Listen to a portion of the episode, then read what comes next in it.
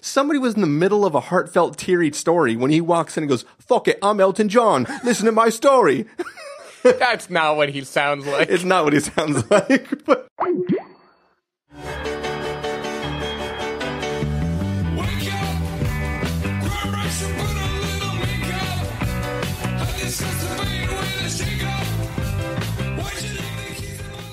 Hello, everybody, and welcome to the Spoiler the Warning podcast. This is review number 559 with a review of Rocketman. I'm Christopher Schnese. and I'm Stephen Miller. If you're joining us for the first time, the Spoiler Warning podcast is a weekly film review program. Each week in the show, we're going to dive in, debate, discuss, and argue over the latest film releases coming to a theater near you. This week, we are talking about the film Rocketman, which uh, I believe actually came out last week, right? Yeah, uh, for you people who weren't at Cannes, it came out last week.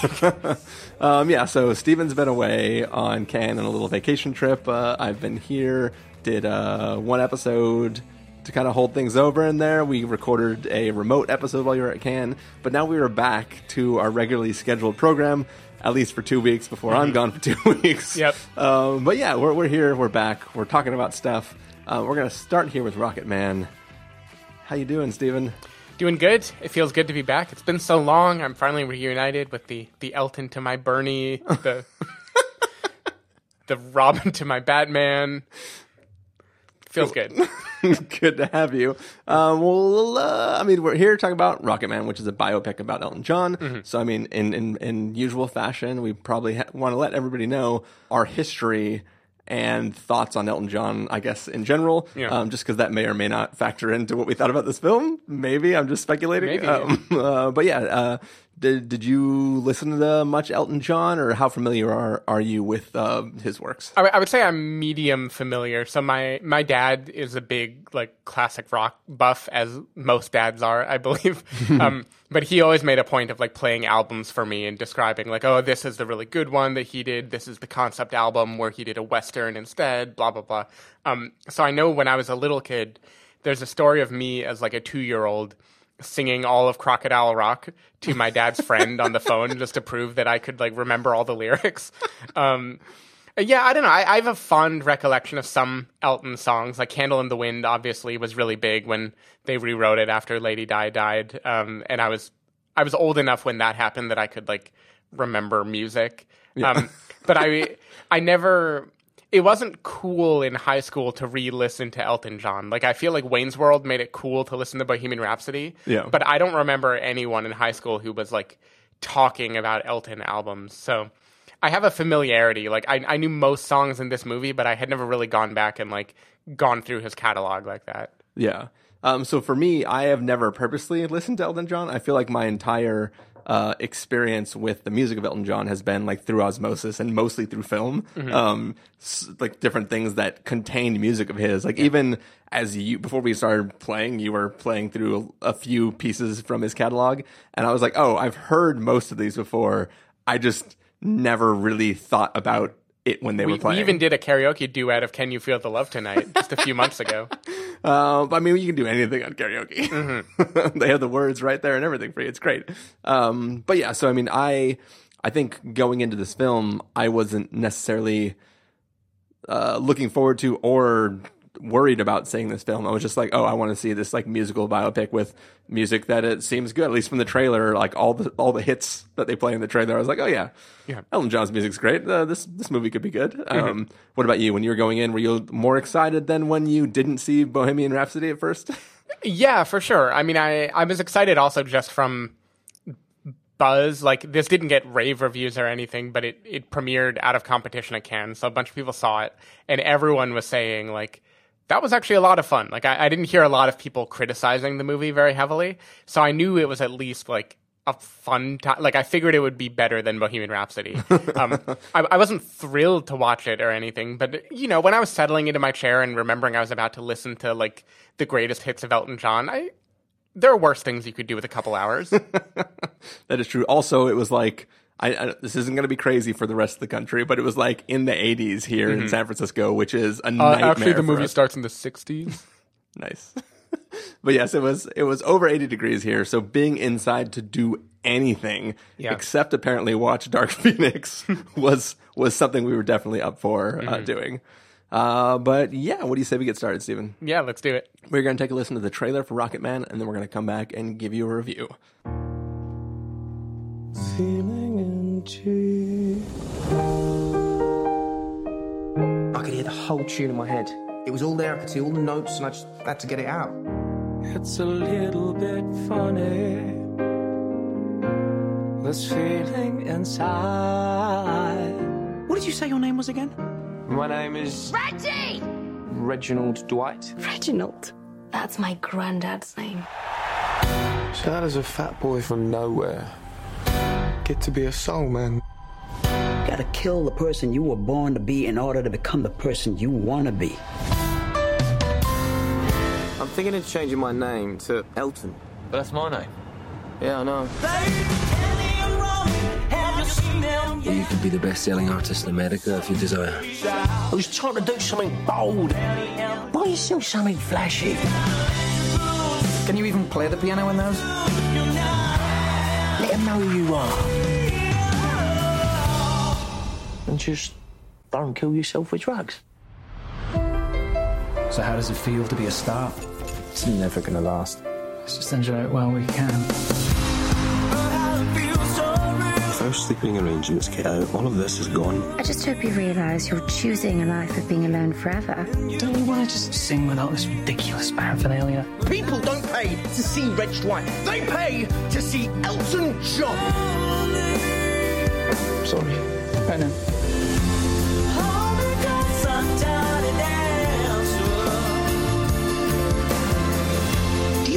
Care how much pressure I'm under? Not really. I'll still be collecting my 20% long after you've killed yourself.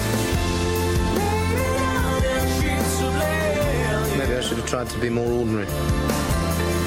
You were never ordinary.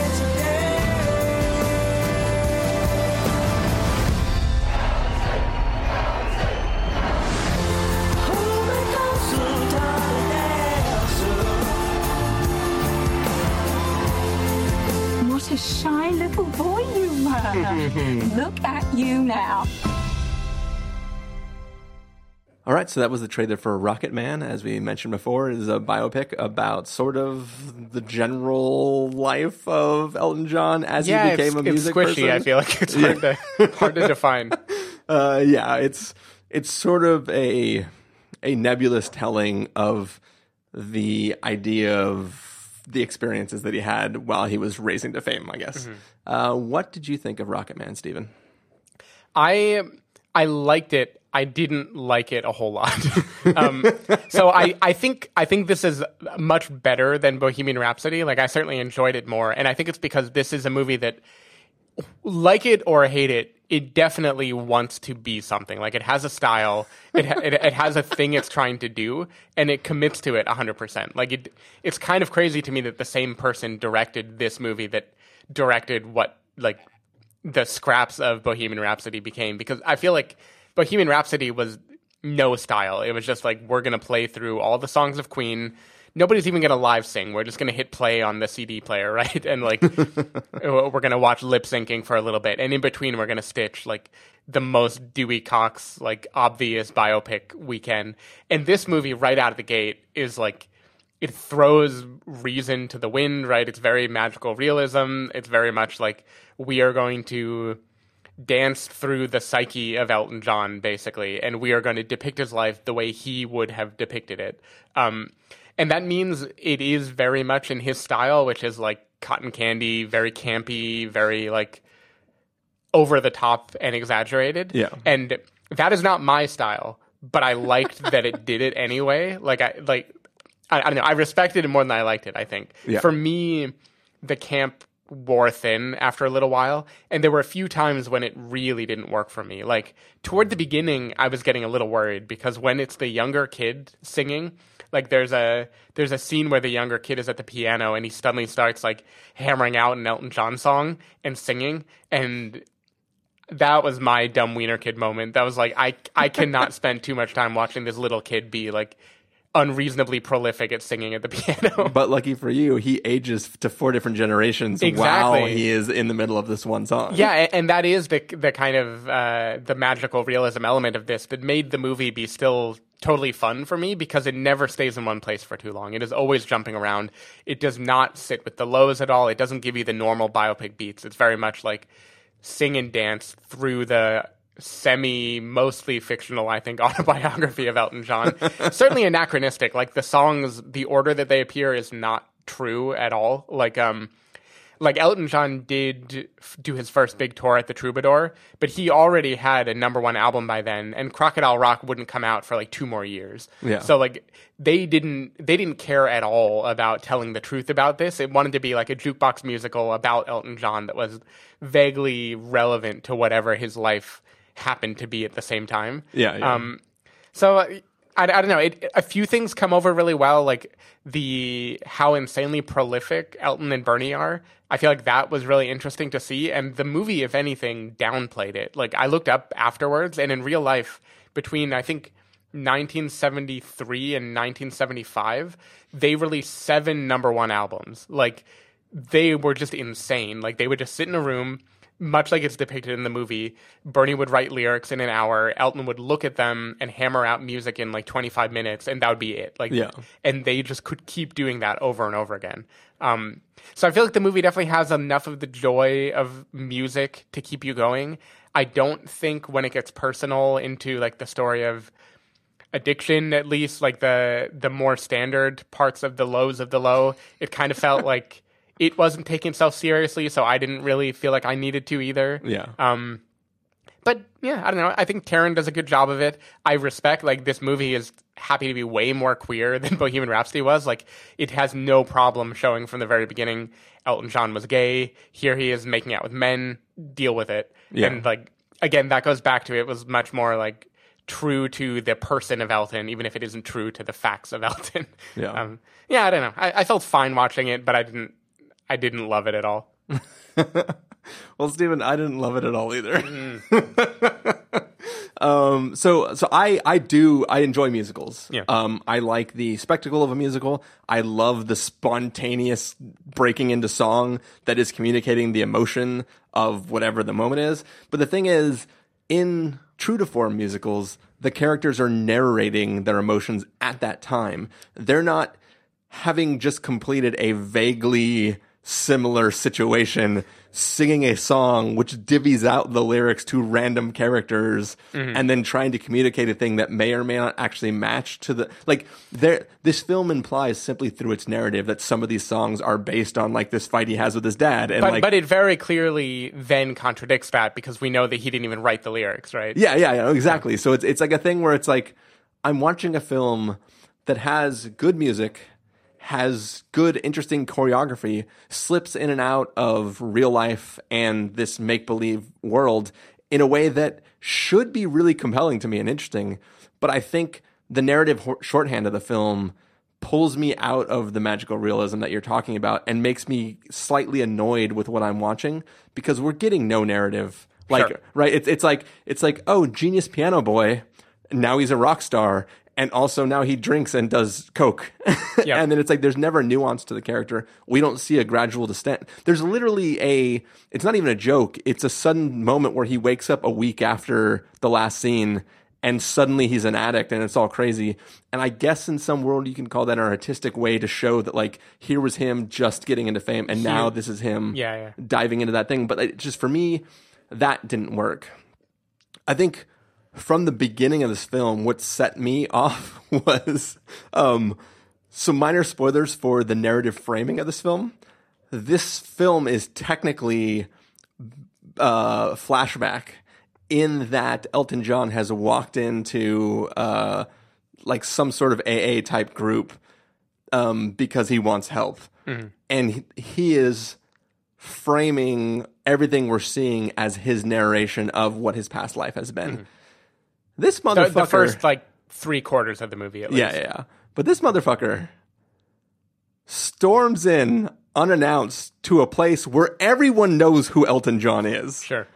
and fucking takes over a therapy session for two hours. Mm-hmm. This guy's an asshole. I could not. Is that wa- not clear from the movie? Yeah, but like I could not watch this film, and everybody is like, "Oh, Elton, tell us more about your life," and they're eating it up. Somebody was in the middle of a heartfelt, teary story when he walks in and goes, "Fuck it, I'm Elton John. Listen to my story." That's not what he sounds like. It's not what he sounds like, but that was as like pompous as I could sound. But you know what I mean? Like, they're, they're, from the get go, I was annoyed at what we, I was watching. I was like, "Is it? Has he been going to this session for a while? Do these people? No. Oh, he just he just barged in, and also is dicking over a whole concert. like Because he's it- larger than life. it just there the, the narrative framing annoyed me and i think that really there's nothing compelling about the story hmm. it he starts as a child prodigy and suddenly is into drugs he's just cranking out record after record there, there's like wars that are going on between his managers of like this person signed him for like eight cds at the very beginning which makes sense why in real life in that span of just a couple of years they put out like eight albums Yeah. because they wanted out of that contract right Yep. like fine, we'll just put out a million hits. Like there, there was no progression in the story. We're just suddenly in magical realism land, and he's yelling at people. And I just, for me, I I found this film very very tedious, and all the things that I should be celebrating because it was fun and interesting were being held down by the fact that like we weren't actually getting a story, and I was learning nothing about Elton John other than the fact that he didn't write any of his own songs, at least the lyrics to them. Yeah. and because I wasn't familiar with the catalog, um, I mean, I heard a bunch of these songs before, but I was never like, oh, Elton John wrote these great songs. I was like, oh, these are songs I've heard before. I was lacking something to draw me in. This film feels like a film where if you are a fan of Elton John, you may be really, really into it. But this isn't a film that makes you become a fan of Elton John. Like, I didn't actually watch Bohemian Rhapsody. I don't know if that film makes you like Queen at all. um, but I feel like you should walk into a film like this and go, God, this man was a genius. And when I walked out of that film going, God, I'm glad this movie is over. and I just, for some reason, it just didn't connect to me at all. And I think it's, it's the way it played fast and loose with why things were becoming magical. And it just, it, it felt like going to see a stage musical where they were just lightly, even tangentially pretending to be the real people and just using the music. Like I, I've told you before, I saw uh, the the musical "We Will Rock You" in Vegas, like when it first played in the U.S. and. I, I thought that was incredibly entertaining. They they created this whole narrative about like this future dystopia where like music is dead and like the government is like not allowing you to have like And do interesting they just like slowly start like clapping? No, literally the entire film is like really stupid throwbacks to Queen music. Like there's even this one scene where like, we need to get to this place, like we need to get to Vegas or whatever it is. And they're like, how are we going to get there? And a spotlight goes on a bicycle and it goes, bicycle, Oh, bicycle. Like it's cheesy shit like that. And it was still fucking Do fat entertaining bottom as girls walk out? no, it, it was, but it was, it was really, really entertaining. And it was an interesting narrative and it drew me in. And I walked out going like, that was rad. Like I walked, I sat down to this weird Queen musical that I knew nothing about. And I walked out going like, that was fucking cool. And I feel like other things that, like even, even like we, uh, before we both saw this film, or actually it was right after you saw it, you, you said, made a statement like, this is more uh, across the universe than it is, uh, Bohemian Rhapsody. And, I don't remember what I thought about Across the Universe, but when I finished Across the Universe, I did go, fucking Beatles, right? Yeah. like the Beatles music is great. And even if you're the thing you're watching that is incorporating the music, you still like come out with another, like a reappreciation of the Beatles music, right? I didn't come out of this film going like, oh man, I'm going to put on some Elton John. Um, I just, I don't know. I, I, feel like, See, because because I did I mostly agree with your criticisms, though they didn't bother me as much. Like I think the the opening scene was annoying, like for maybe not the rational reasons you described, but it just felt cheeky in a way that I Yeah. was like, oh, okay, fine. Yeah. This this movie is annoying me. But then when it breaks out into magical realism, immediately from that scene, I was more on board. Um, but but like I mostly feel you. I, I think I was going to rant if you didn't about how weird the the conceit of tying the lyrics to his life are when the movie makes such a point of him not writing the lyrics. Yeah. Um, certainly not writing them in the order that these life events would have happened or anything. Yeah, either. yeah, yeah. Um, so I kind of had to start feeling like, why am I enjoying this anyway? And the answer is it was just kind of a a distillation of Elton John's brand or his style, right? This is how him now, as a 70 something year old man, looks back at those years, right? So, Yeah. time when things kind of fast forward, they just time jump. That's probably how it feels to be in the like in the throes of fame, right? And in addiction, and you you crash one night and you wake up a week later and there's a party going on and you don't remember it happening and you're in the middle of it out of nowhere. You know, like I, I think there's something there to like. I do think caring about Elton John at least a little bit beforehand is probably a decent precondition. Yeah. because this is like very much about him and it's like a celebration of his style and his way of living, Yeah. right? Which is the very glam rock, over the top, extreme, campy everything. Um, and that can get tiresome if like you're not in the mood for it. I am surprised you didn't want to put on Elton music after this movie because that was my experience. Like I went home and immediately started. I have a shower speaker, and for the next like you three immediately got in the shower, mostly because you walked home and it was 80 degrees outside. Sure. Yeah, yeah. No, but for for the next three mornings, because I watched it like thought you were gonna sometime last three week. hours. Yeah, the next three mornings, like I would always pick a different couple Elton songs Yeah. to play in the shower. Uh, it was just silly fun, but I liked it. It's kind of it's a very stream of consciousness way of seeing his life. You do not learn real information watching it at all. Yeah, like, yeah. It the thing that I like about it is kind of the thing I think that you didn't like, which this is not a biopic, at least not in the traditional sense. It is telling a heightened story of his life in a way that purposely omits any detail that would let you like really understand his life. Yeah. Um, and that's you know take it or leave it. It kind of depends what you want to what you want to see. At least for me, having seen so many very straightforward music biopics, I like that this decided to do something different with it. And for me, the across the universeness is that my memory of across the universe is that they're taking the catalog of the Beatles and just thrusting them into random situations where they are loosely connected. Yeah, it's almost yeah. like Moulin Rouge, right? Where it just Yeah, like yeah. takes classic music and not classic classic music, but you know, classic rock and repurposes it into a kind of this is emotionally kind of related to the thing we're talking about Yeah. and we're going to break out into music not even with the like it doesn't have the logic of a musical because a musical they are singing something directly about whatever it is that they're doing right so it's Yeah. very much i am this character here's how i feel this is what's happening blah blah blah and this is much more loose of like let's celebrate pop music and give you something to look at at the same time Yeah, yeah.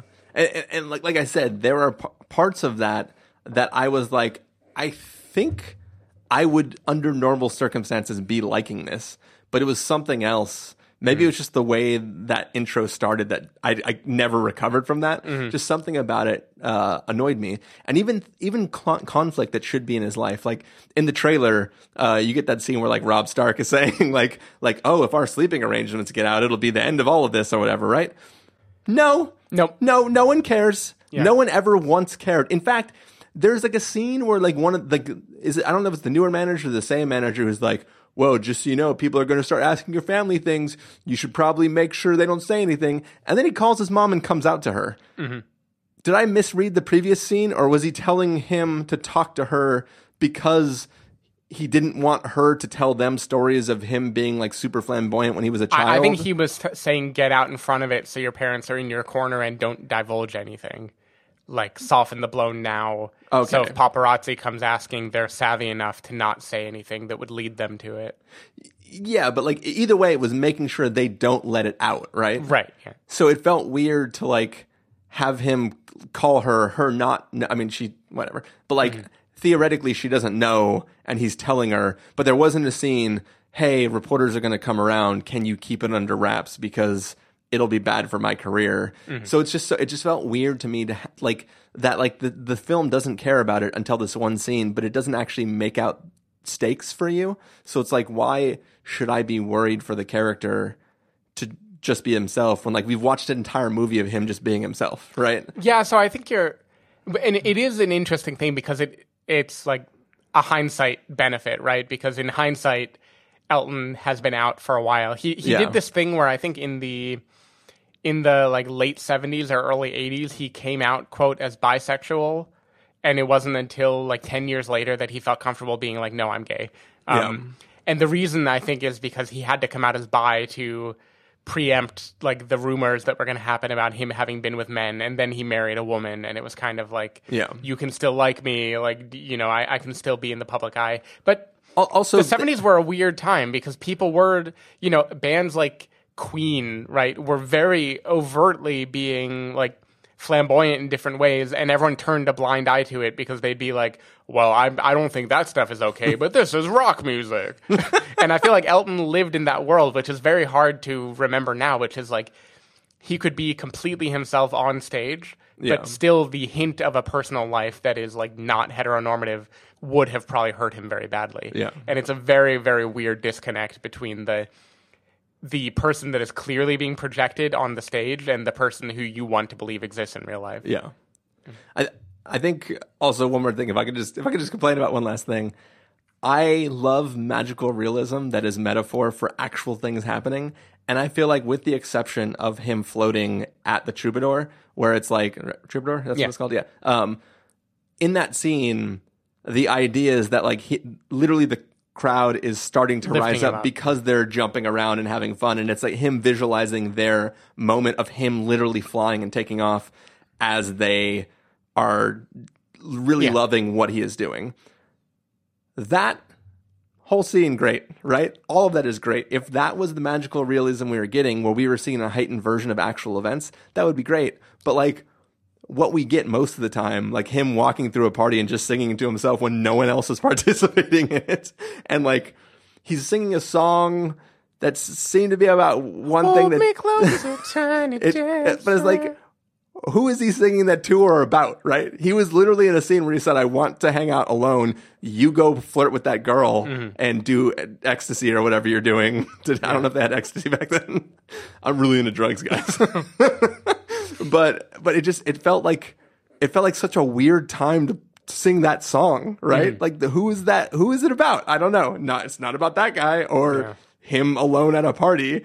I don't know. Unless the tiny dancer is his diminishing ego in that yeah, I moment. they, they found like just little lyrical things that were related. It was usually the opening of the song, I think, Yeah. is what they linked to. Because in this case, it was like like blue jean baby, long haired lady. Dark. I, I don't yeah, remember but the lyrics, even but, he's not singing about a girl or a but boy. he's looking at the girl who is taking Bernie away, and he's singing. oh, and Bernie's writing the songs anyway. Exactly. So in that moment, it would have made more sense for Bernie to sing it. Yeah. But yeah, I, I don't know. Some of it, I think, making the songs autobiographical does make sense because at least one one or two albums were kind of concept albums about their life together. But most of these songs didn't come from those. So Yeah. yeah, I don't know. It, it was a silly conceit. I just feel like it was.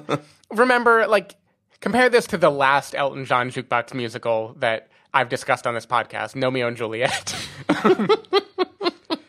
it, it should be not surprising at all that an Elton produced or affiliated movie is this whimsical. Yeah. Um, and I think it like it, it gets to the heart of some things, you know, like like again, there aren't that many movies that are this blockbustery that are like this proudly queer in in what they're showing, and he is like you said himself through the whole movie, and his public life maybe hides that a little bit, but the movie never hides it from us, and it it's a fun celebration of like a larger than life personality who's Yeah. like like he is friggin' genius. Like if he really wrote those songs in a half hour, he's a fucking genius. And like Yeah. all that genius crammed into one person just like becomes an explosion of ideas, and some of them are good, and some of them are kind of embarrassing.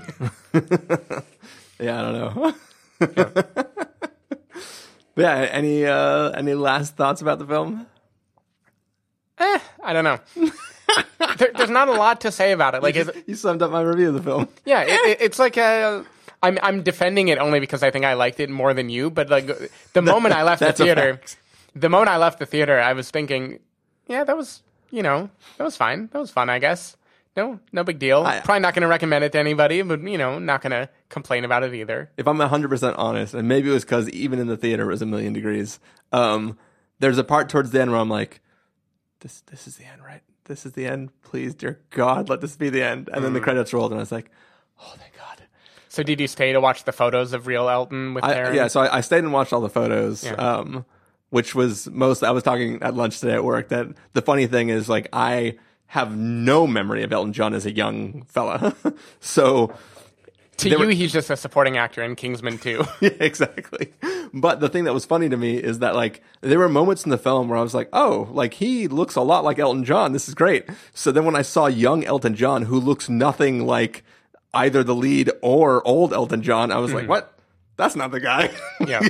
it was so funny just to see him and, and think that it looks wrong, right? he kind of looks like a Muppet back then. yeah. Uh, but yeah, should we get to verdicts? Sure.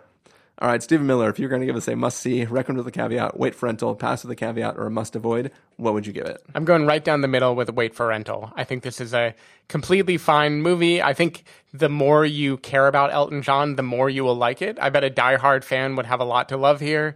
For me, I'm kind of like, I have enough familiarity that it was fun to see the music on the screen and it was like, it rekindled some love of how talented he was. But I, don't know. It, it didn't do that much for me. And even though I think it's a fun experiment in biopic, that doesn't make it a movie that I want to watch again. So, you know, wait for rental. It'll be fun. If if you think you want to watch it, you probably want to watch it, but don't put too much into it. Well, you put me in quite a predicament, Stephen, because I was just going to give this wait for rental. I know I'm driving you down. You're trying to push me down. Um, I am willing to admit, admit that maybe I'm the problem. maybe I'm just not capable of liking a film Love. that. yeah.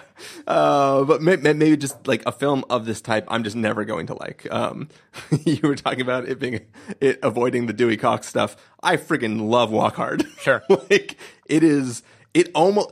I love Walk Hard so much it almost made me want to go watch Walk the Line or whatever the real movie is that it's Yeah. like sort of pretending to be because I was like, holy shit, this is this is freaking great. this is so good. Um, but uh, but yeah, so this film was probably never going to work for me, but I was pleasantly optimistic to see uh, what it's going to turn out to be. Didn't work for me. I think I'll hold fast and I'll still give it a wait for rental just because, as I said, it's possible that my criticism of the film won't map to anybody listening to this right now. Must avoid. no, fine. I'll, I'll give it a pass with the caveat. Stephen. There we go. Stephen has talked me back to. Because I was gonna go up just to like be more positive as a counterbalance, then I was like, no, this is a rental. Fuck this guy. I'm giving. I'm making Chris go down to pass with the caveat. Yeah. Fine. Pass with the caveat. Wait for rental from Stephen. Pass with the caveat from me. Um, yes, that is our review of Rocketman. Stephen Miller. If people want to find you throughout the week, where can they do that? People can go to twitter.com slash sdavidmiller or sdavidmiller.com. People can find me at ChristopherInRealLife.com or Twitter.com slash ChristopherIRL. You can find the podcast over at TheSpoilerWarning.com where you can get a bunch of the back episodes of the show. Um, if you want to subscribe to the show, you can do so in Overcast, Stitcher, Apple Podcasts, or wherever podcasts are found. If you want to know when the episodes go live, you can follow us at Twitter.com slash SpoilerWarning, Facebook.com slash The SpoilerWarning, or Instagram.com slash The SpoilerWarning. If you want to get a hold of us directly, you can send an email to fans at thespoilerwarning.com, or you can use the contact form on our site. Music for this episode will come from a little video mashup that we found Yeah, on YouTube. Neil Sierra, I can't pronounce his last name. anyway, somebody did a fun little mashup of Elton John and uh, System of a Down. Yeah, sure. And uh, we couldn't not have that playing under this right now and at the beginning of this episode. So hopefully you were enjoying that as much as we did. Do I don't know. Um, but Can we call uh, it Chopadile Rock? No, we, we can call it whatever we want. Sure. Uh, but this will actually be the true test of the YouTube algorithm when we put this video on YouTube is whether we get a takedown notice for using a YouTube video's audio in this. Uh, but yeah, so that is a review. We are going to go take off right now, and we have one more review coming for you for a film that's I think in limited release, um, which is called uh, "The Last Black Man in San Francisco." So hopefully uh, you'll enjoy that review when we do it. All right, see you. Bye.